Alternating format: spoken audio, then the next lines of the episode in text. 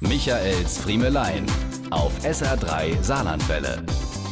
Meine unvergessliche Bulli-Geschichte geht zurück in die frühen 90er, als ich meinen Zivildienst in einem Altenheim abgeleistet habe. Ich war dort unter anderem morgens zuständig für das Abholen der Tagespflegebewohner.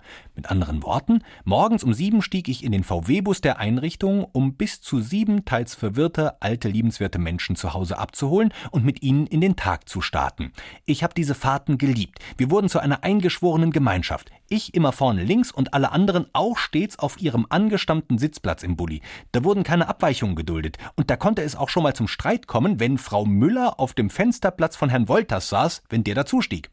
Eines Morgens standen wir zur Rush-Hour voll besetzt im Zentrum von Dudweiler an einer Ampel. Als ich den ersten Gang einlegen wollte, passierte es. Ich hatte plötzlich den Schalthebel in der Hand. Abgerissen, rausgebrochen, was auch immer. Und das Auto im Leerlauf. Oma Lüders rief von hinten links laut, es ist grün! Und ich antwortete, ich habe den Schaltknüppel abgerissen, woraufhin der stoisch vor sich hinblickende Herr Lehnert neben mir auf der Fahrerbank sagte, jetzt ist wieder rot.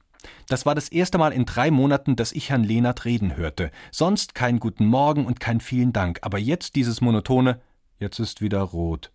Hinter mir wurde gehupt. Ich versuchte Autos an mir vorbeizuwinken, während meine Gedanken rotierten. Es war wie gesagt Anfang der 90er. Es gab noch keine Handys. Mir blieb nur die Telefonzelle auf dem Marktplatz in Sichtnähe, um Hilfe zu rufen, aber dafür müsste ich meine Fahrgäste einschließen. Flucht in unbeobachteten Momenten war ihre Spezialität.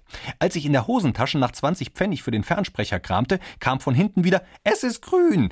Oma Lüders hatte inzwischen Verstärkung bekommen. Die komplette dritte Sitzreihe wiederholte im Chor Es ist grün gefolgt von Herrn Lehnerts nächstem Gefühlsausbruch. Zu spät. Unsere Rettungsaktion verliert sich in einem Nebel aus Krakelen, Hupen und schweißnassen Kleidern beim Zivi. Was bis heute geblieben ist, ist die Leidenschaft für den VW-Bus. Auch wenn er mir in diesem Moment den Dienst versagte, war und ist er bis heute ein Auto, mit dem man was erleben kann.